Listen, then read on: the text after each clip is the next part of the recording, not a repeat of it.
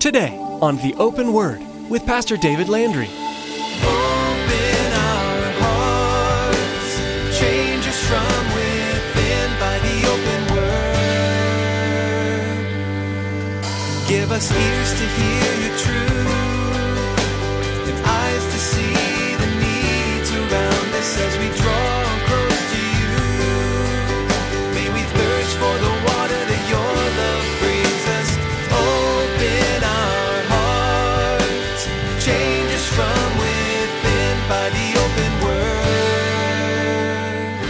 that you can speak out the truth, what God's direction and plan and purpose is. Now, we can look at that, man, and we say, man, I, I don't know what got over me. I was, I was talking to a friend of mine, and I was praying, Lord, I don't have anything to say, but I really want to share about you. And then all of a sudden, man, you start getting words and it begins flowing. Is that you? Is that because you had all the training, because you went to all the classes? Or is that the work of the Holy Spirit using the gift of prophecy, yes, even in little old you? That God can and will do that. Prophecy is a commonly used term in the church, but it is an easily confused spiritual gift. In today's message, Pastor David explores the scripture's teaching about the supernatural gift of prophecy. Prophecy is inspired by the Holy Spirit to speak on God's behalf to edify or challenge others. In 1 Corinthians, Paul labeled prophecy as one of the most important abilities that God gives. Pastor David expresses that this is a gift that God can use through anyone at any time. Now, here's Pastor David with part two of today's message entitled The Gifts of the Holy Spirit, Part 2.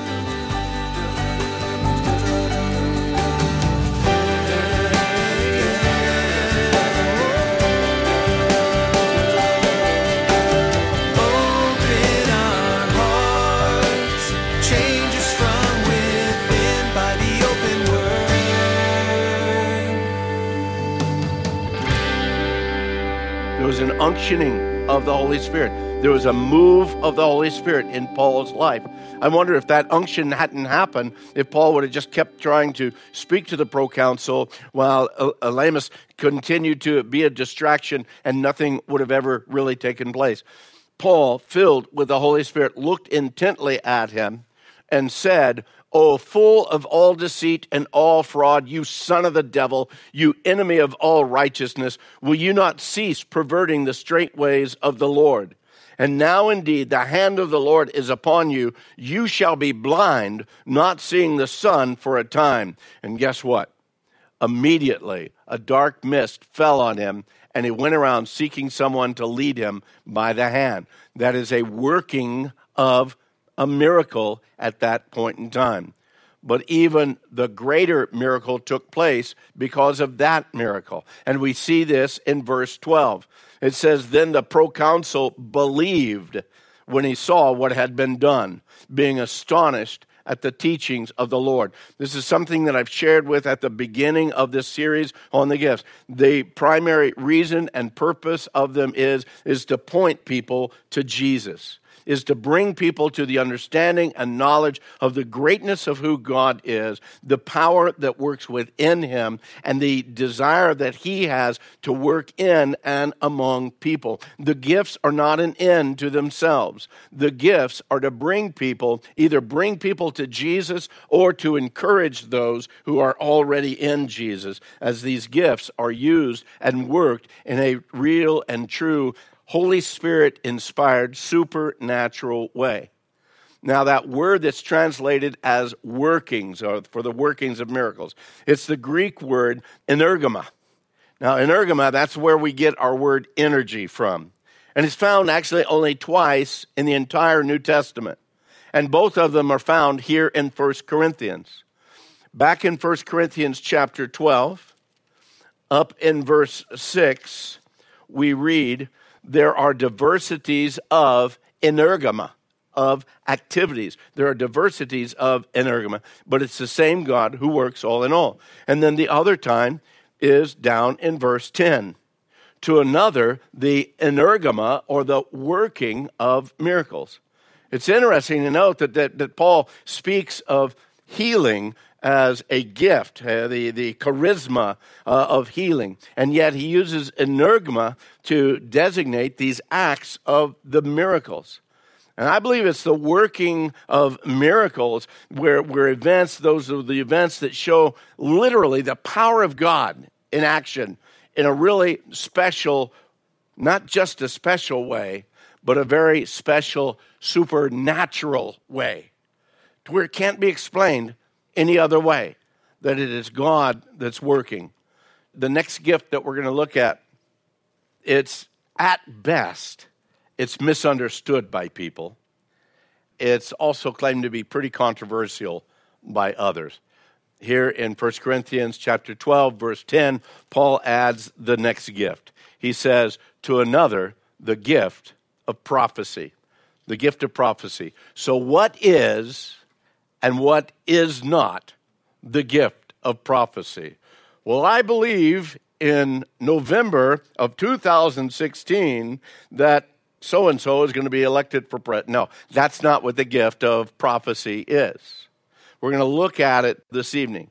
In answer to that very question, there's a wide variety of conclusions and, and ideas and thoughts of what prophecy is and also what it's not. Before we move too far into the opinions, though, of, of modern man, and the theologians of today. And as I've shared with you many times, commentators, uh, as they speak about that, you got to remember commentators, what are they? They're just commentators. They're not special taters at all. They're just commentators. So again, we take their word, we, we balance it with scripture. Is it real, true? Can we really trust it?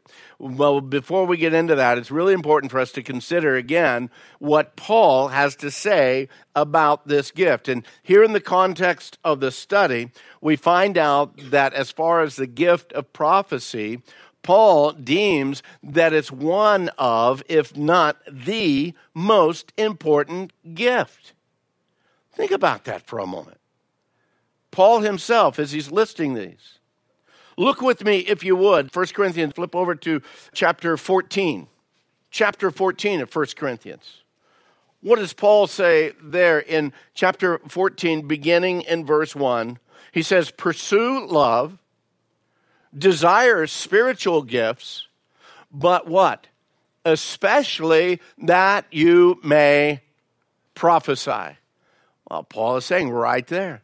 He says in verse down in verse 3, he says, "He who prophesies speaks edification and exhortation and comfort to men." So what is prophecy? Well, it's edification. It's exhortation and it's words of comfort to men. He who prophesies edifies the church. What is prophecy? What does it do? Well, it edifies the church, it builds up, it strengthens the church. Paul lets us know right here. Now, Paul in verse 5, he says, I, I wish you all spoke with tongues. Now, that's going to be an interesting one, particularly depending upon your background. But he says, But even more, I wish that you all prophesied. For he who prophesies is greater than he who speaks with tongues. So we see right here prophecy is a gift that excels all the others. We all ought to desire to have that. Well, Pastor, I thought only pastors and teachers had that gift of prophecy. No. I, I, I, may be put in a place or a position or an office of being a pastor. There may be those who have the, the gift of teaching and they're in the place and the position of teaching. But that doesn't mean that God cannot give you the gift of prophecy at a time and at a place where it needs to be used, to where you can speak, then, uh, again, the truths of God's word that you can speak out the truth, what God's direction and plan and purpose is. Now, we can look at that, man, and we say, man, I, I, don't know what got over me. I was, I was talking to a friend of mine, and I was praying, Lord, I don't have anything to say, but I really want to share about you. And then all of a sudden, man, you start getting words, and it begins flowing. Is that you? Is that because you had all the training, because you went to all the classes? Or is that the work of the Holy Spirit using the gift of prophecy? Yes, even in little old you that God can and will do that. Now, I don't know about you, but it sounds to me as though through what Paul has just said here in 1 Corinthians 14, I believe that he felt that this particular gift was of utmost importance in the life, in the edification, and in the strength of the church as a whole. We need it within the body of Christ. British New Testament scholar, a fellow by the name of James Dunn, he says this. He says that without the gift of prophecy, the Christian community cannot exist as the body of Christ. It's been abandoned by God. Now that's pretty powerful. Do you think that there's churches around these days that open up their doors every Sunday or perhaps every Saturday whenever they meet? They've been abandoned by God. Because though there may be a lot of talk coming from the front, there may be a lot of wisdom, a lot of knowledge, but no real word of truth about who God is and the plans and the purposes of God that build up and encourage and edify and challenge and convict the church. I would have to agree with Dunn on that. If they don't really truly have the gift of prophecy working within that church, that church has been abandoned by God. Almost all commentators agree that this operation of the Spirit, catch this, is not an ecstatic declaration, but it's rational and communicative speech. In other words, people are going to be able to understand. That's why Paul says, hey, you know, I, I, I wish you all spoke in tongues, but better yet, man, I wish you all prophesied. Why? Because people can understand a prophecy. And again, it's not the prophecy of, of telling what's going to happen next week, it's telling forth the truth of who God is. We'll look at that in a moment. Fellow by the name of Alan F. Johnson, he helps us to be able to see some of the concerns or some of the issues that, that a lot of people have about this gift he states in his commentary on 1 Corinthians, he says, he says that there's three questions in dispute about this kind of communicative speech, this gift of prophecy. He says, first of all, is it spontaneous or is it a planned sermon? Is it spontaneous or is it a planned sermon? The second thing he asks is Do New Testament prophets foretell the future as well as bring words of warning, exhortation, and hope, the same way that Old Testament prophets did? We'll look at that in a moment.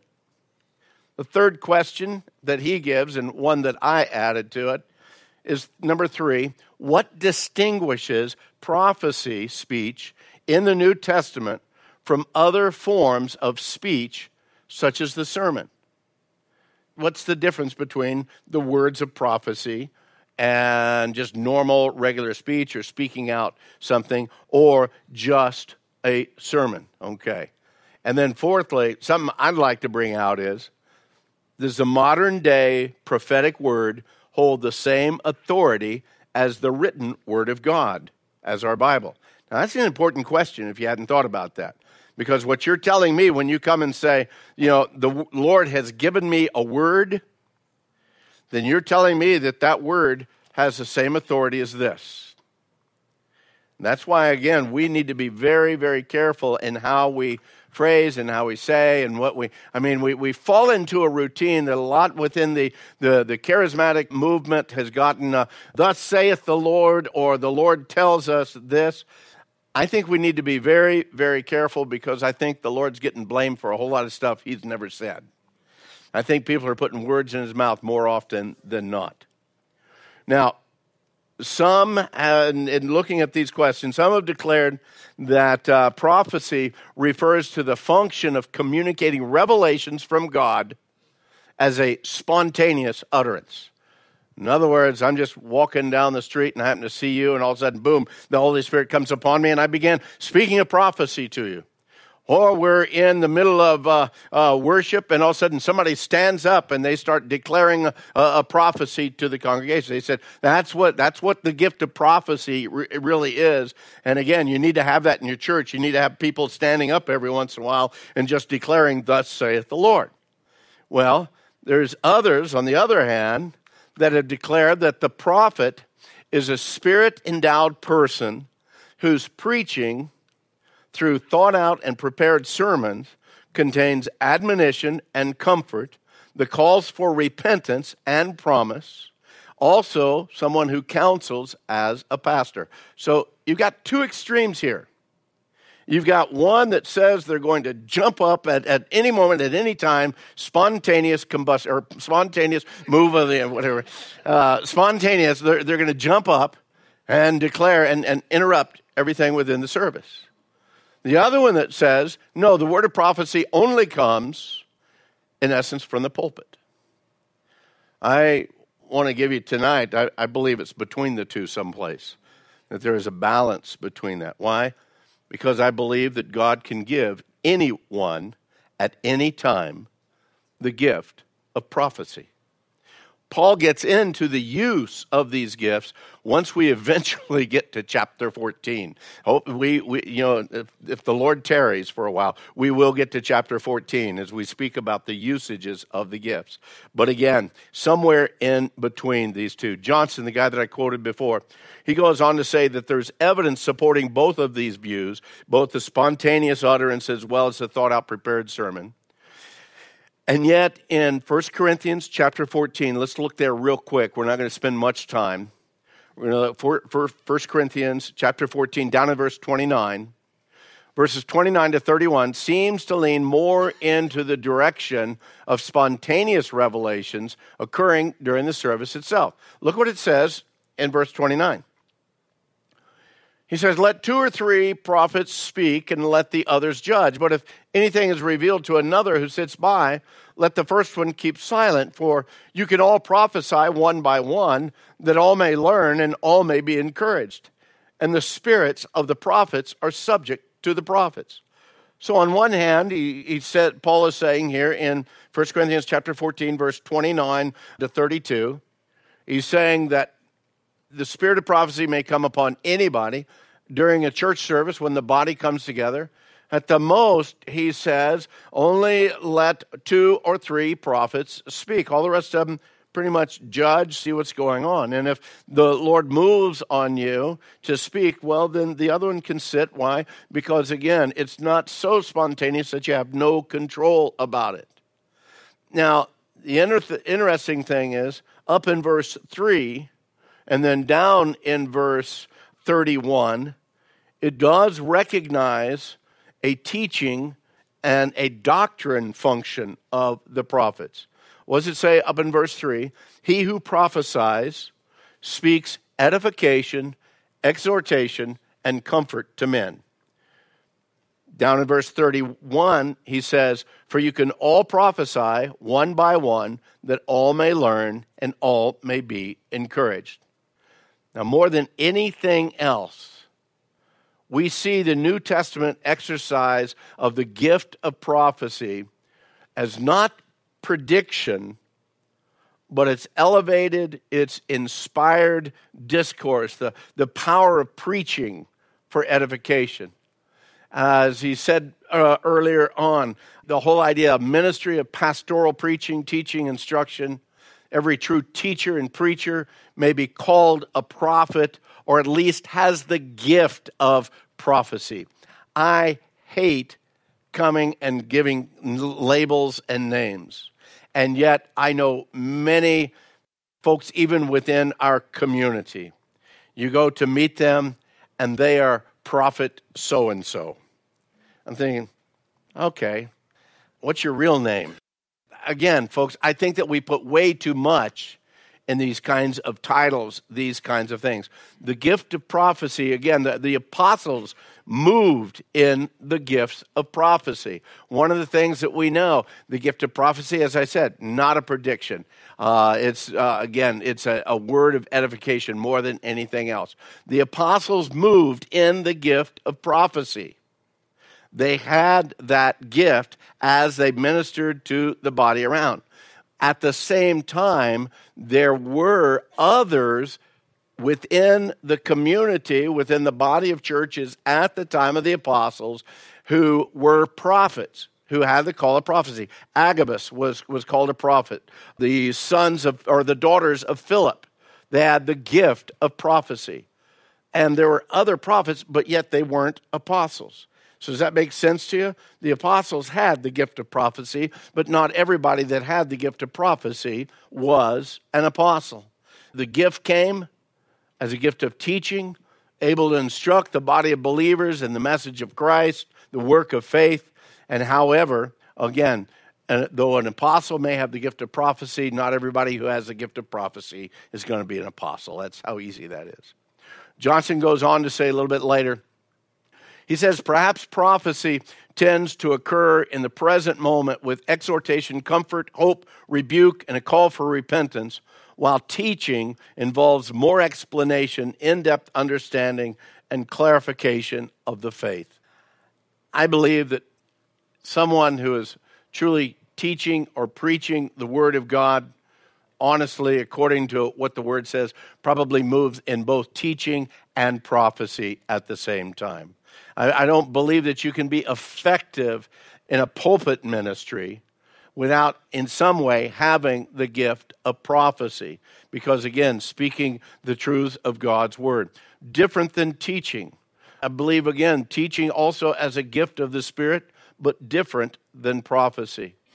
The other questions that we looked at dealing with this whole thing, we see that uh, prophecy in the New Testament does it really include foretelling as well as forthtelling? So, again, foretelling, what's going to happen tomorrow, next week, five years from now, versus forthtelling. This is what God's word declares. This is the declaration of who God is. Now, you can declare something moving in the gift of prophecy that does foretell.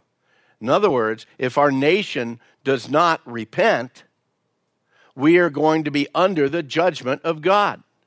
Now that's telling something that's going to happen, but it's actually just telling forth what has God has already revealed and made known to us. Again, some New Testament prophets, such as Agabus, they predicted events that were going to occur in the near future. Paul, if you go to Jerusalem, man, they're going to bind you up, they're going to lock you up. Don't go to Jerusalem. Paul went anyway. The apostles, they wrote about and spoke about coming apostasy, that these things are going to happen. We understand that. Now, we also know the book of Revelation, written by the apostle John, totally predictive on that end. We understand we know that special gift that God gave to John during that time. But again, the chief focus seems to be exhortation, teaching, warnings, and hope. Again, sometimes they come across with exhortation and comfort and hope. Sometimes it's rebuke, and sometimes it's, it's call for repentance. That's also within that gift of prophecy. Whereas teaching, again, involves more explanation, in depth understanding, clarification of the faith. So we look at this and we see pretty much the judgment seems to be that uh, between this, uh, rather it being ecstatic speech, uncontrolled emotional experience, rapture or trance, whatever it might be, and that of speaking in other ways in a, in a planned purpose, a prayed through and prepared sermon. I believe that both of them can be but I believe that again, as Paul directs the church, you've got to be careful in the usage of what how that gift is is being used. Again, content alone really is the thing that distinguishes prophecy from other forms of spirit inspired speech. Somewhere, and there we go. Content alone seems to distinguish prophecy from other forms of spirit inspired speech.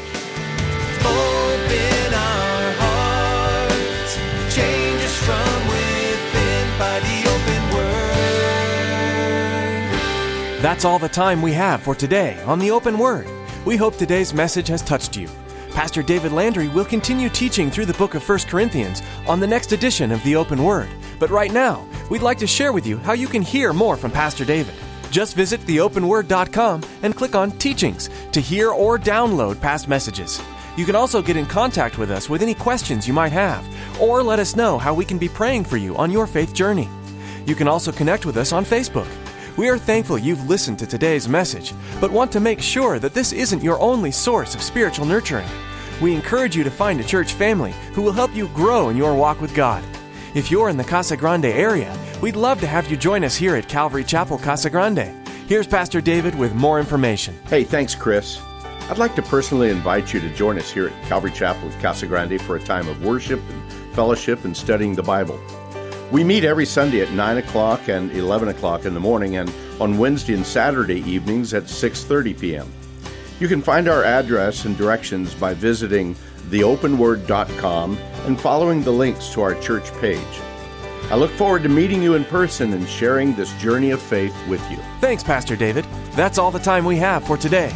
Be sure to tune in next time for another edition of The Open Word.